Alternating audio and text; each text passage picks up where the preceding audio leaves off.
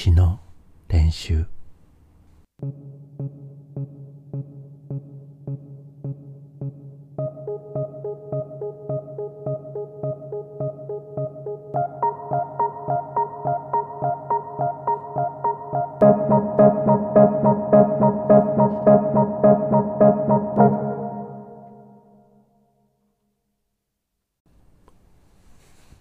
こんばんは。カエルさんです。詩の練習っていうものを始めようと思って、もう始めちゃってますけれども、なんで、えーっと、そういうことを始めようと思ったかというと、なんかね、最近、だんだんこう自分でまとまったことを言うっていうのが難しくなってきてるんですね。前はもうちょっと、あらかじめこういうことを言おうと思った時にこう、10分、20分、30分ぐらいの絵をこう頭に描いて、絵を描くっていうのは言い過ぎかな。でも大体こういうことを言おう。そしたらこれも言って、これも言って、これも言って、それはこういう手続きでだんだん話を詰めていってこういう結論になるよねっていうのがある程度は見えてたんですよね。全部じゃなくてもね。ところが最近それがね難しくなってきたんですね。これはまあ一つは年齢の問題なのかな。だんだんこう自分の言おうとしてることを大きな絵で覚えといてその覚えた絵の中で今自分はここにいるぞっていうのをこう把握しながら一歩一歩進んでいってよしこれもクリアした。これもクリアした。これもクリアした。よし結論だっていう。そういう話し方がねだんだんできなくなってきたんですね。で、まあ、そう言うとなんかこう、年齢の限界みたいな話になるんですけど、えっと、ちょっと考え方を変えると、これ本当に年の問題なのかなまあ、年の問題というか、記憶力の問題なのかなって、ちょっと考えちゃうんですね。確かに物忘れはひどくなってる。けど、それはこう、単に物が覚えられないっていうこととはちょっと違ってて、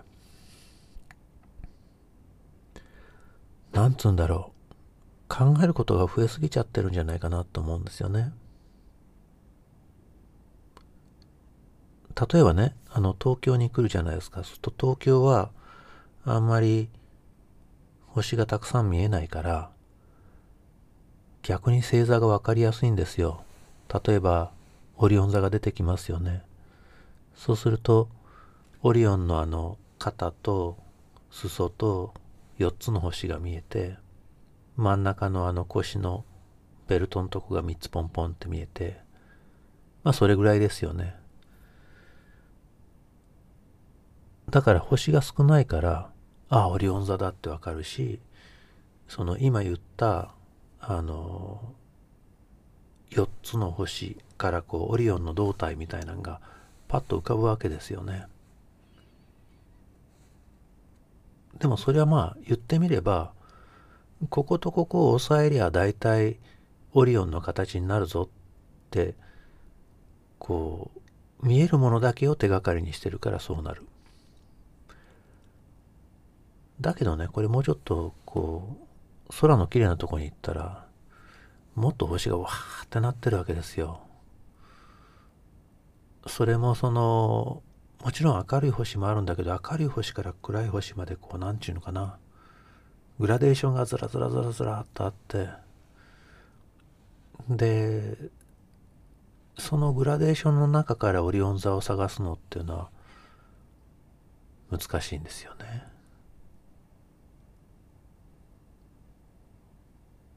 そんだけじゃなくてですね、例えばね、えっと、僕、小学校の時に、え、っと、オリオン座の大星雲ってあるじゃないですか。あれが、えー、腰のベルト3つの、えー、ちょっと左下ってのかな？左下にこう刀みたいなのが下がってるように見える星がちっちゃい星があるんですけどその刀みたいに下がってる星の途中のとこにもやっていうこうもやもやっとした感じがあるんですね。それ子供の時は見えたような気がするなそのもやもやが。今も見えないけど。でそのモヤモヤが大星雲なんですよ。でね、もちろん、えー、っと、肉眼ではモヤモヤにしか見えないし、望遠鏡で見たってね、まあ、モヤモヤがもう少しはっきりする、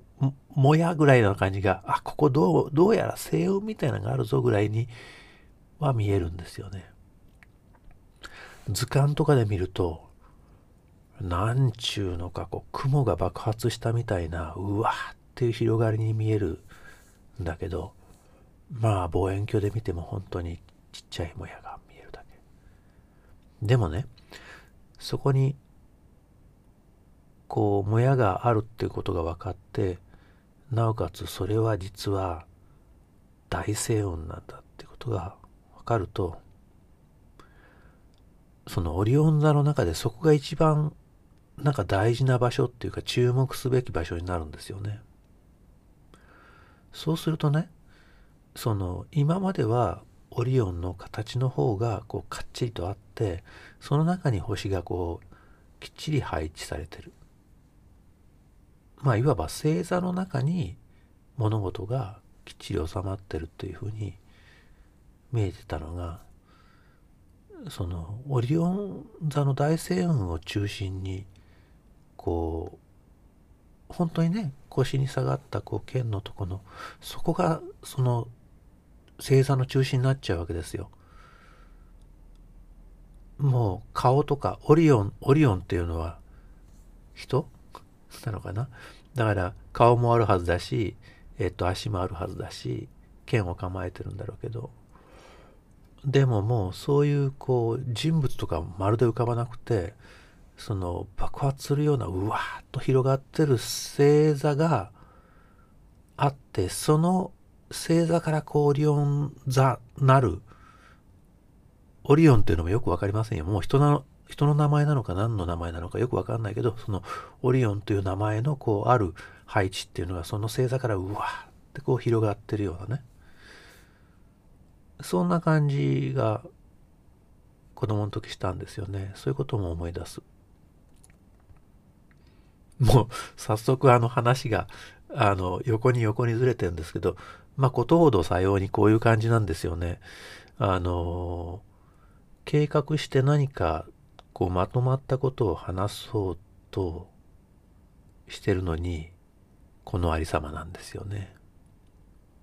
今どこまで行ったっけ？ほらあのねその話の始めももう忘れつつあるからなんでオリオン座の話したんだっけっていうのがもう今ちょっと思い出すのが難しい。まあ、とにかく、えー、っと、この年になって、あらかじめ大きな絵を描いて、そこから、その大きな絵の中に自分の話を配置していくっていうのがもうどんどんどんどん難しくなってるっていう話を確かしてた。だよねだよねで、それを、もう止めなくていいのかなと思ったんですね。なんかね、あの、最近本当あの、大学で僕講義してるんですけど、大学で講義する時も、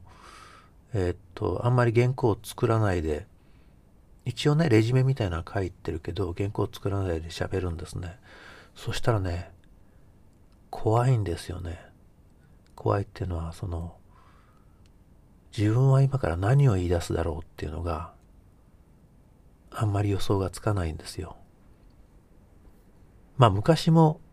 あんまりこう原稿を作らずに喋ってたけど昔はもうちょっとあの例えば90分話し始めたら90分の最後の方ではちゃんとこうあるまとまったことが言えそうだみたいなかすかな予感があったんですけど今はないですね。自分でも喋り始めてこのこの話どこに行っちゃうんだろう大丈夫かなって思うんですよね。毎回思いますね。話し始める時に。でそれがどんどんひどくなるのでほんと最近すごい話し始めるのが怖い。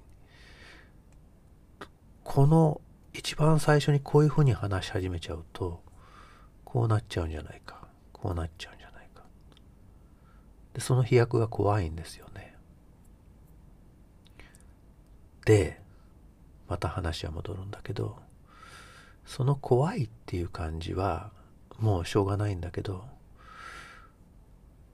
今日も実は怖かったんですけど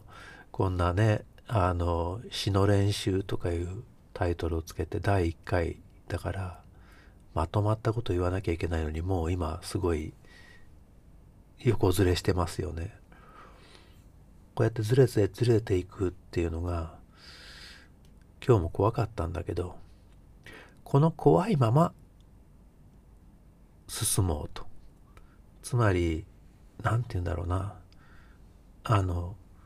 この話の次はこれ。この色の次はこれ。このサインの次はこのサイン。っていう何て言うのかな。三分的なこうあるまとまった流れというものがあるとすると多分僕の頭の中はもう、まあ、夜年並みということもありどんどんどんどんこうまあいわば空の星が増えすぎちゃってあのこう飛び飛びに一等星とか二等星だけをこう選んで星座を書こうとしてももう無理なんですね。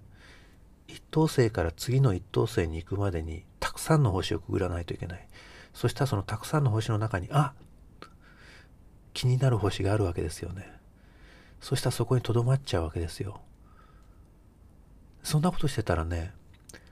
せっかく飛び飛びに結べばちゃんとオリオン座になるのにその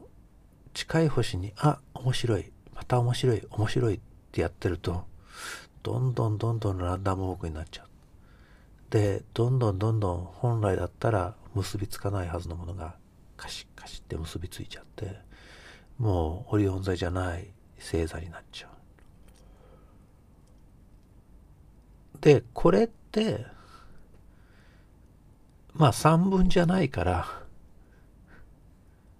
死なんじゃないかと。いうこういう話なんですね。えー、っと居直りですねだから、えー、ここでいう詩の練習っていうのは何て言うんだろう。半ばもう散文をうまく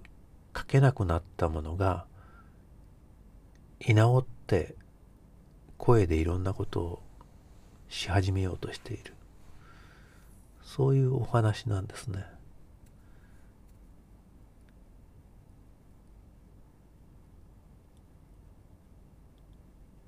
あ、今、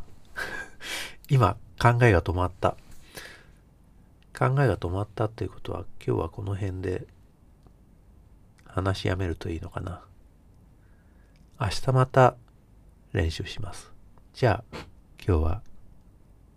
おやすみなさい。